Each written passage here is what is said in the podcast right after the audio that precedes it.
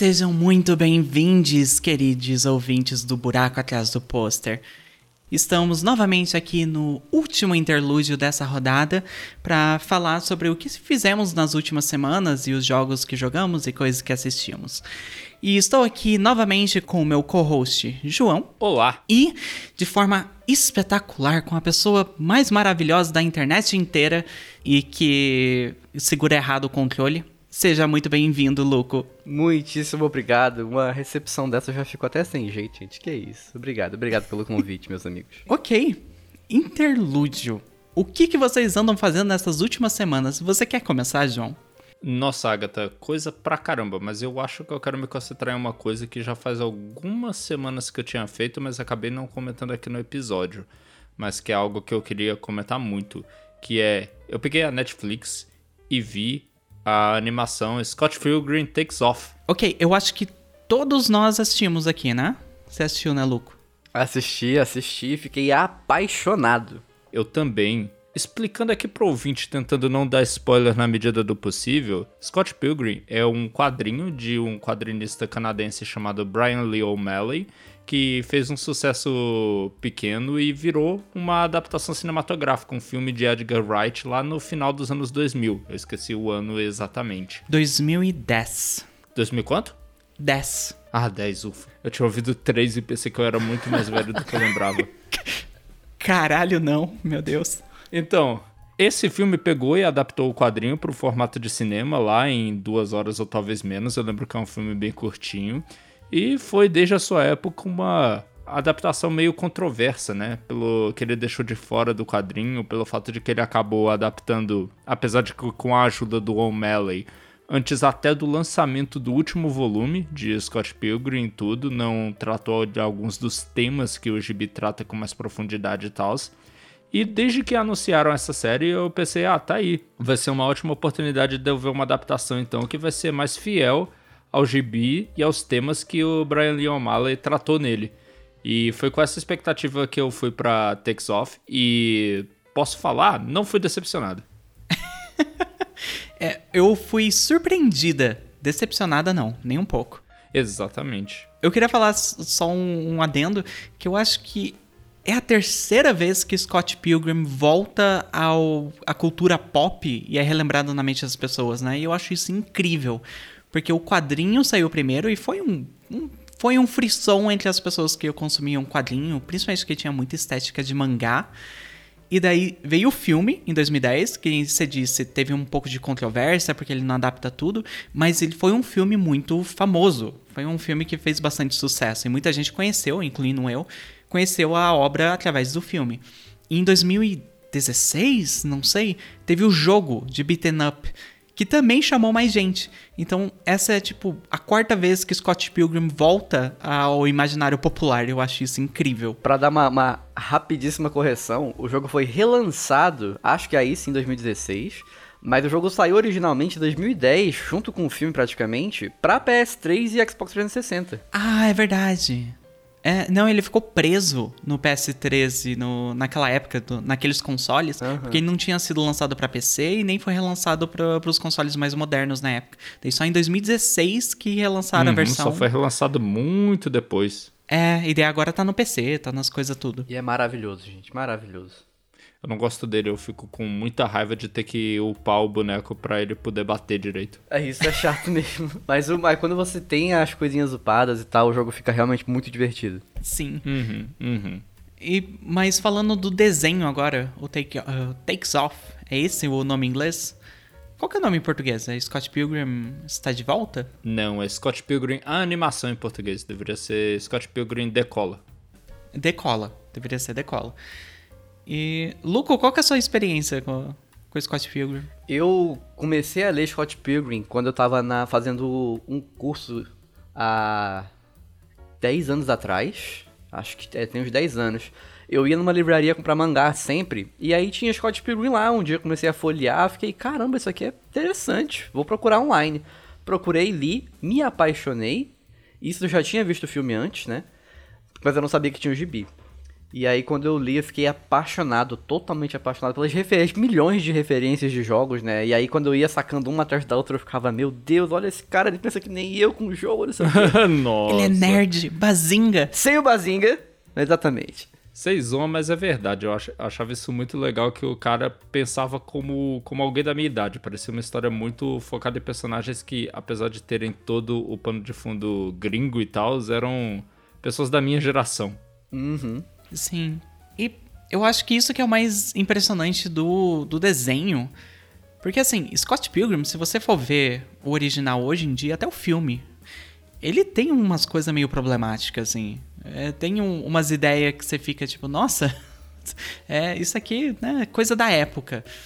Não é nada muito agravante, mas é, é, você consegue sentir assim a, época. E eu acho que o maior, o maior elogio que eu posso dar ao desenho, agora que saiu, é que ele atualiza isso, sabe? Ele parece ainda que é um produto feito para um cara que tá na nossa idade agora, que tá beirando aos 30, uhum. e que ele fez um produto pensando nisso. Que é diferente dos quadrinhos, que era, sei lá, quando ele tinha 20 anos. E parece um produto feito para pessoas de 20 anos. Realmente, eu acho que ele fez isso mesmo, deu uma atualizada para refletir o tempo que passou, as nossas sensibilidades nessa história. E ela ainda é bastante atual, bastante contemporânea. Eu fiquei muito feliz de ver isso. Eu, assim como a Agatha, fiquei muito surpreso também quando eu fui assistir a animação, porque eu tinha ido com a mesma ideia do João, né? Vou assistir uma adaptação, vou ver o gibi inteiro ali no, no formato de, de, animação e lindo, maravilhoso. E aí o, o primeiro episódio conclui e você fica, meu Deus. É, mas ó, pessoas, assistam o. Eu acho que é o primeiro ou o segundo episódio, eu não lembro se são os dois primeiros ou é só o primeiro. Mas assiste até o final. Mesmo se você achar estranho o começo, assiste até o final. É. Eu só tenho uma crítica a esse desenho que eu acho que a resolução final dele eu achei um pouco fácil. Eu não sei. Parece que faltou um pouquinho de. de. complexidade em alguns personagens, sabe? Eu acho que eu vou concordar. Isso é porque ele é muito um produto que é um reflexo do que já foi feito antes na franquia, né? Então, um personagem que às vezes recebeu muito destaque nas primeiras versões ou adaptações de Scott Pilgrim, acaba não recebendo tanto porque eu acho que ele parte do pressuposto que esse é um personagem que você conhece, ele é muito um desenho feito para quem já conhece Scott Pilgrim. E ele passa mais tempo se concentrando nos outros, os que ficaram apagados, os que não foram tão adaptados assim em outras adaptações, esse tipo de coisa. Mas ele, ele, também fala com alguns outros personagens, principalmente do elenco de apoio, que não foram bem tratados nem nessa adaptação e nem em nenhuma outra. É, Stefan, meu menino, cheio de ansiedade, tadinho, também não teve seu lugar ao sol dessa vez. Novamente, cara, realmente, they did my boy dirty. Você ia falar alguma coisa, Luco? Eu ia falar que eu comentei com algumas pessoas justamente isso, né? A, a sensação que eu tive é que para quem já conhecia a história, ficou assim, caramba, que maneiro terem essas outras coisas exploradas, né? Você não sente falta da exploração de alguns personagens porque você já conhece. E eles não aparecem tanto, não são tanto foco na maior parte do, do da animação. Mas para quem não conhece, eu fico na dúvida, eu fico me perguntando, será que essa pessoa conseguiu se, se conectar com o personagem da mesma maneira? É, eu acho que ela não consegue, viu? Se tem uma dica que eu ia dar para as pessoas é que essa infelizmente não pode ser só a apresentação a Scott Pilgrim. É. Seria bom você dar uma lida no gibi se possível, se tá com menos tempo, ver o filme pelo menos, porque essa nova adaptação é muito um comentário sobre as anteriores. Assim, eu tive a experiência de assisti o Scott Pilgrim com a minha esposa, que ela não tinha nenhum contato com o Scott Pilgrim antes. E ela gostou, ela gostou dos personagens, mas eu sinto que, tipo, aqueles momentos que eu e vocês que já teve aquela experiência anterior, tal, que a gente ficou, ah, meu Deus, isso aqui, olha que eles fizeram, olha essa referência, olha isso aqui. Ela não teve isso, sabe? Pra ela foi um, um desenho super bem animado e super legal, mas um, um, parte da mensagem que ele quer passar, eu acho que se perde se você não tiver conhecimento prévio. Vamos bater nessa tecla, inclusive. Que desenho super bem animado. É o, é Science Saru, o estúdio do Masako Yuasa lá, o cara de Eizouken. Eu adoro Eizouken, e por isso eu amo tudo que o estúdio dele fizer. Scott Pilgrim não é diferente. Ele é, assim, menos nos dubladores, que é todo o elenco original do filme que voltou para dublar seus personagens, é um anime. Uhum. É anime? Sim. E, ou, ou, quem falar, não é anime, eu vou, vou na sua casa te bater. De verdade. Tomar banho. É um anime, sim, é um anime lindo, cara. Eu fiquei com vontade de assistir as outras coisas que ele fazem. Porque eu assisti o Japão Submerso 2020, que também é maravilhoso a animação, mas as outras coisas do estúdio eu não assisti, tipo Devilman Crybaby. Eu tô muito interessado em assistir agora por ver o quão fluido é as coisas no Scott Pilgrim. Sim, nossa. Fica aí a minha recomendação forte pra Isoken, que eu acho uma série muito difícil da pessoa não gostar, só se ela estiver morta por dentro. Que ela é toda sobre processo criativo. E ele faz um ótimo trabalho com isso. Outro que eu amo dele, mas tá de difícil acesso porque não tem stream nenhum, que eu saiba. Eu não lembro de ter encontrado no Crunchyroll da última vez que eu procurei. É o Ping Pong The Animation que o estilo de arte é único. Nunca vi aquilo em nenhuma outra coisa. Sim. É, eu acho que tá assim no Crunchyroll, porque o Jogabilidade fez o, a temporada recentemente sobre o Ping Pong The Animation. Então eu acho que tá assim. Queria comentar também da trilha sonora que teve na abertura, não sei se a Andy também foi, mas a abertura da Necry Talkie, eu não sei se é assim que pronuncia, mas eu fui procurar as músicas depois da, dessa artista, da banda, e cara, que banda maravilhosa. Nossa. E, e, me pegou muito que na abertura, o primeiro riffzinho que você ouve é Nyan Cat. Nyan Cat? Já começa com uma referência. É, uma, é, é, um, é um riff fazendo o, as notas de Nyan Cat. É uma referência a isso, já no começo da abertura do anime, cara. Caraca. Mais do que isso, agora que você me lembrou, eles chamaram para fazer a trilha sonora original para cenas em geral da série, o Ana Managuchi, Sim. que é a banda de chiptune que participou do jogo. Eu, inclusive, tenho um autógrafo do Ana Managuchi. Caralho! Eu vou mandar para vocês aqui no Discord o print. Tá até na minha header do Twitter. Caraca, que foda! Enviei, enviei. Olha aí meu, meu, olha aí o meu autógrafo. Pra quem tá com preguiça de clicar só quer ouvir, eu vou descrever aqui. O meu autógrafo é, é um print que tem aqui um tweet meu falando meu sonho é ter seu autógrafo, Ana Managuchi. E aí embaixo, o Ana, a banda do Ana Managuchi responde, Ana Managuchi. E aí eu respondo em caps lock, muito obrigado, eu amo vocês. Faz sentido. Maravilhoso. Muito bom, velho. Mas é isso, era isso que eu queria ter trazido e fico feliz que vocês viram também pra gente poder ter uma discussão. Espero que tenha animado alguém para ver Scott Pilgrim. Mas e você, Luco? O que, que você andou fazendo? Olha, essa semana principalmente eu joguei cada coisa. Eu testei os modos novos do Fortnite, que tem o modo de Lego, o modo de Rock Band, que são, sério, parecem jogos próprios, parecem jogos que foram, sabe, do zero. Se você jogar aquilo ali e esquecer que é Fortnite, é um jogo do zero, e ele vale por si só. O Rock Band não que tem pouca música, mas o Lego, meu Deus do céu. Buscando jogos similares ao que a gente vai discutir na semana que vem, eu ouvi falar de um Raw Metal, e eu fui pesquisar sobre ele, joguei a demo. Tem muita coisa para polir ainda, mas dá pra ver umas referências assim. Ele é interessante, ele é um stealth, tem um pouco de luta quando você entra no combate mesmo. Você sai do stealth ali, tem uma coisa que lembra bem do, do Sifo, pelo menos. Que você tem o parry, tem o desviar, tem o bater. Uhum. É, recentemente, ontem, eu joguei We Were Here Too e We Were Here Together com um amigo meu. E os últimos dois que eu queria mencionar são Small Saga, que eu joguei a demo e fiquei a apaixonado. Esse é dos camundongos. É o dos camundongos. É um jogo maravilhoso. Marav a história dele. Caraca. Eu preciso de contexto. O que é Small Saga? Small Saga é um jogo que você joga controlando ratinhos. E eles usam aparatos do mundo real, do nosso mundo real humano, como armas. Então, por exemplo, o protagonista, ele começa, você começa com ele mais novo, né? Rolam coisas aí, tem um time skip. Depois desse time skip, ele usa uma. Ah, como é que é? Eu sempre esqueço o nome disso, gente. Que você puxa, sai a lâmina. Você aperta o botãozinho, sai a lâmina. Ah, um, um canivete. Canivete, isso. Ele pega um canivete com duas mãos, porque para ele é como se fosse uma espada longa, e é uma referência a Berserk, até pela capa que ele usa também. Tipo, é uma coisa muito grande, muito pesada para um rato usar. Não tem como um rato usar aquilo ali e ele usa. Tem um outro que é um ratinho que é um mago. Ele tem o chapéuzinho de feiticeiro, o hobbyzinho roxo, e adivinha como é que ele casta Fireball? Isqueiro. Ele usa um isqueiro. tem um rato que tem um lápis com vários furos e ele é o bardo. Ele toca flauta no lápis. É fantástico, é fantástico. É um RPG, né? É um RPG de turnos. Ele não okay. é focado em você fazer grind, então você não precisa se preocupar com isso. Você vai desbloqueando habilidade pela árvore de talentos conforme você upa, que vai acontecer naturalmente.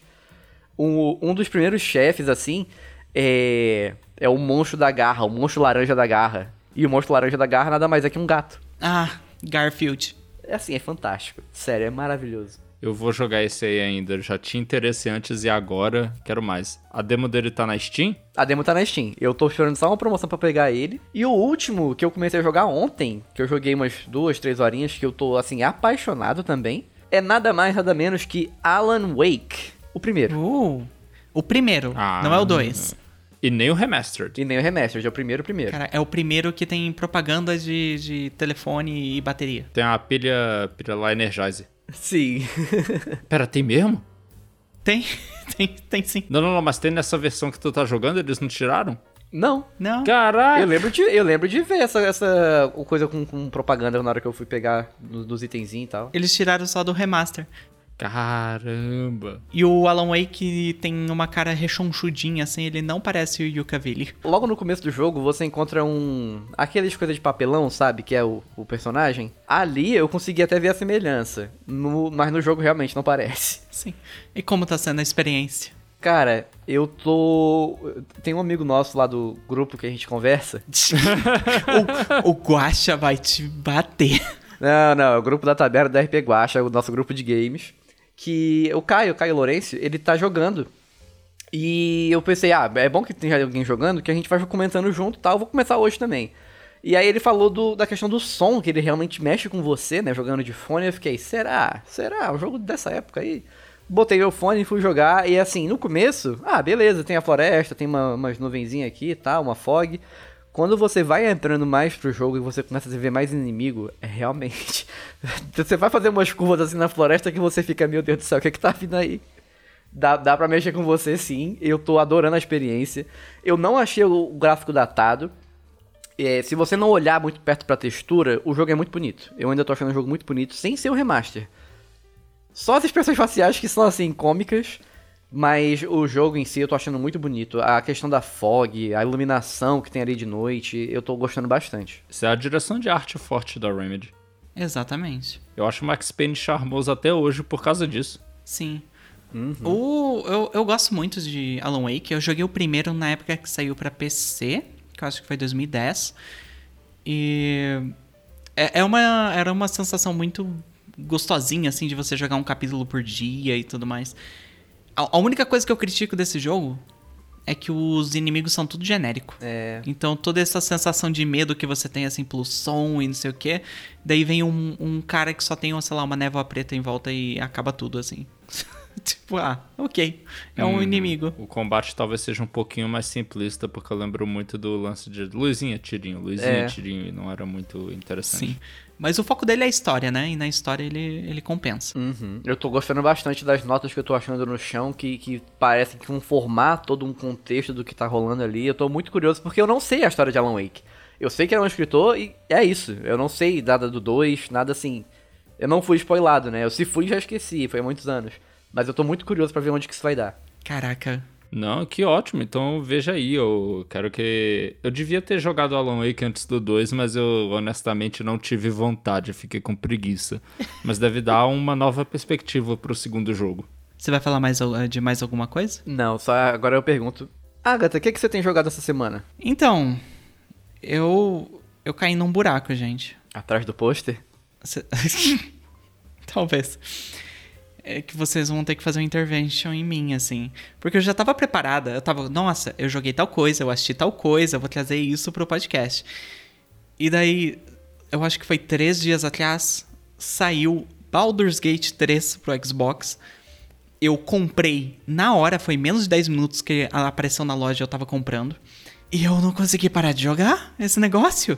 É viciante essa porra. Eu acredito. Ó, o, o lance mais engraçado é que foi. Foi colocado na loja do Xbox na noite do Game Awards. Sim. Eles depois fizeram um tweet dizendo: opa, era pra gente ter anunciado quando ganhasse algum prêmio, mas a gente esqueceu. Sim, isso aconteceu mesmo. Ai, tanto que eu fiquei meio triste, assim, que falei, nossa, não vai vir pra Xbox agora? Daí eu fui no Twitter da Larian e tava lá, tipo, galera, tá, tá disponível, tá? A gente esqueceu só. Mas que, que jogo foda, assim. Eu não sei, ouvintes, e vocês aqui também, você João e você Luco, se vocês jogaram os jogos anteriores da Larian, que era os Divinity. Vocês jogaram? Não joguei. Não joguei. Que ele pega muito o que era o Divinity, principalmente o 2, né? O ori Original Sim, no caso. E ele eleva pra no nonésima potência, assim. É tipo, eles pegam tudo que tinha de bom, coloca a roupagem de D&D, que agora que Baldur's Gate é baseado em D&D, né? E, e mas ainda continua com aquela carinha, assim, sabe, das coisas de boas que eles faziam antes. Tem muito humor que é muito britânico, né? Porque é por causa que a empresa é de lá. Então você consegue sentir muito, principalmente quando você vai falar com os animais. E tem muita coisa de, de gameplay que é muito interessante que eles colocam também, que é muita coisa de física, sabe? É, que nem, ah, se você fizer. Tem uma magia que você faz chover. Se você fizer chover, você apaga todo mundo que tá pegando fogo. Além disso, forma poças no chão que se você jogar a magia de eletricidade, dá mais dano. Então tem várias interações que quase lembram Immersive Sim, assim, que estimula a sua criatividade. E quando eles pegaram essas coisas e colocaram no D&D 5e, que é o Baldur's Gate ali é D&D 5e, e fizeram isso assim, dá um nossa, me faz gostar de D&D, sabe? que eu gosto muito. É, eu tenho muitas críticas ao RPG de mesa D&D, mas agora, tipo, nossa, jogando é muito gostoso. É muito gostoso você criar o um personagem, você indo pegando as histórias, assim, e fazendo, nossa, eu quero essa magia, porque daí eu vou poder fazer tal coisa no combate. Porque o combate é bem estratégico. As histórias estão muito boas também, porque o que eu tinha de crítica no Divinity é que os personagens principais da sua party, eles eram meio bucha, assim, você meio que ignorava eles, mas agora não Agora eles têm uma personalidade, a não ser o principal, né, que você joga, que você cria, porque daí é, é, é um papel em branco pro jogador. Mas o resto tem personalidade, tem quests próprias deles, tem é, romances que você pode ter com eles. Aliás, um beijo Shadowheart, minha noiva aqui, ó, tá no meu coração. É... então, eles pegaram tudo que tinha de bom naqueles RPGs e fizeram muito melhor. E tanto que saiu da bolha, né? Virou um jogo gigantesco que ganhou o jogo do ano. É, saiu abocanhando não só esse, mas vários outros prêmios no Game Awards. E aparentemente, né, muito merecido. Com certeza. Sim. E daí tá eu e a minha noiva, a Amanda, jogando. E tá muito gostoso, assim, a gente fica dando pitaco, a gente fica, não, vamos para tal lugar. Parece que a gente tá jogando uma campanha de RPG de mesa, só que sem a parte chata de ficar fazendo cálculo para ver os seus dados, sabe? Vocês duas estão jogando o, um personagem só ou estão usando a funcionalidade de cooperativo local que o jogo tem? Então, é hora de eu falar da mutreta que eu faço pra gente jogar juntas. Eu tenho um namoro à distância. Eu moro em Curitiba. Minha esposa mora em Brasília. Então, pra gente jogar juntas, às vezes é meio complicado. O que eu faço é que eu uso a funcionalidade do Xbox de ela poder entrar no meu Xbox à distância, através do Game Pass, porque daí ela pode jogar as coisas no, no meu Xbox em si, aqui de casa, através da internet, enquanto para ela é só um streaming no, no PC dela. E daí é assim que a gente tá jogando. Só que com isso a gente não pode jogar junta, porque pare parece que precisa de dois controles para jogar ao mesmo tempo, sabe? Então, eu tô esperando ela vir para cá agora no final de ano, aqui para minha casa, porque daí a gente vai poder criar uma campanha que tenha dois personagens e a gente jogar juntas isso. Mas por enquanto, é, eu tenho uma campanha própria minha e ela tem a campanha dela que eu acompanho ela jogando quando ela tá jogando. Então a gente tem duas visões diferentes, assim, das, dos acontecimentos. Às vezes eu tomo decisões que são completamente diferentes do que ela fez e tudo mais. Mas tá sendo muito divertido. Baldur's Gate 3 mereceu o jogo do ano, assim eu estaria muito feliz se tivesse sido Alan Wake 2, mas Baldur's Gate 3 mereceu, assim, pelas coisas que ele faz, pela magnitude, sabe?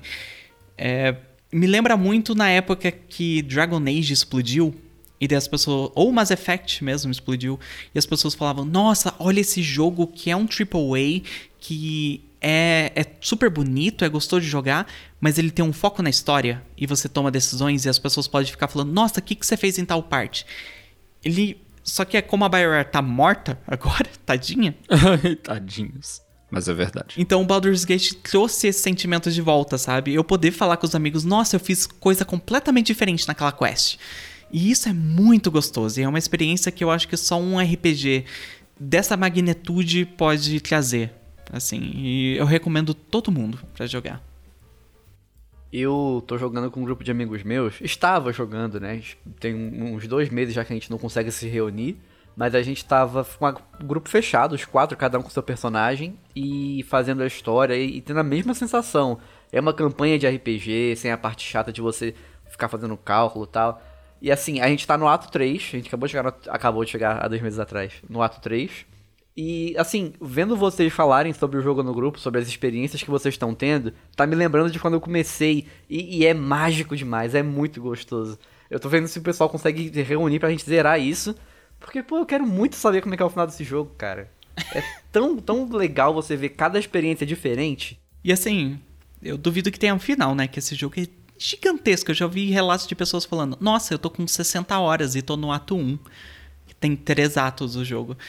E daí, tipo, meu Deus, eu nunca mais vou terminar essa porra. Eu tô com 69 horas. Nice. Nice. É, e a gente tá no começo do ato 3. Eu só, para fechar aqui, só quero fazer um, uma acusação que a Larian fez a, a minha a meu crush, que é a Carlac, ser monogâmica. E isso, isso, isso é uma agressão. Isso é uma violência. Porque eu, eu, eu queria. Ela é. A primeira coisa que acontece é a Shadowheart passar meio que um flirt nela. Daí eu falei, beleza, eu tenho um trisal aqui, né? E não, não tenho porque a, a Larian é careta e não quis que o amor vencesse. É isso. Fica aqui, uh, rapaz de full plate CEO da Larian. Eu sei que você escuta nosso podcast. Exato. Implementa o trisal. Implementa o trisal. Mas então, é isso? Vocês têm mais alguma coisa? Não, por mim era isso. Luco? Não, só isso mesmo. Luco, onde a gente pode encontrar você na internet e faça seus jabás?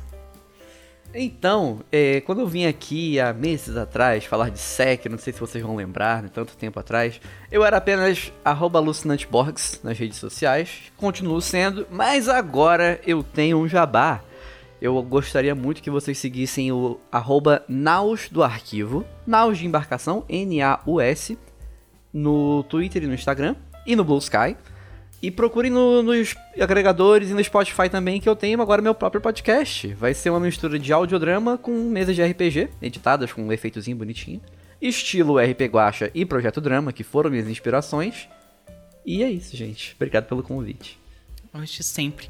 A gente vai te ver de novo nas temporadas futuras. Porque já tem jogo aqui na listinha que tá com seu nome marcado. Oh, chique, chique. Pois é, e vamos te ver de novo na semana que vem, quando a gente finalmente vai falar de Hangar e Sifu.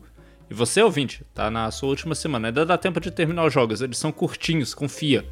Exato.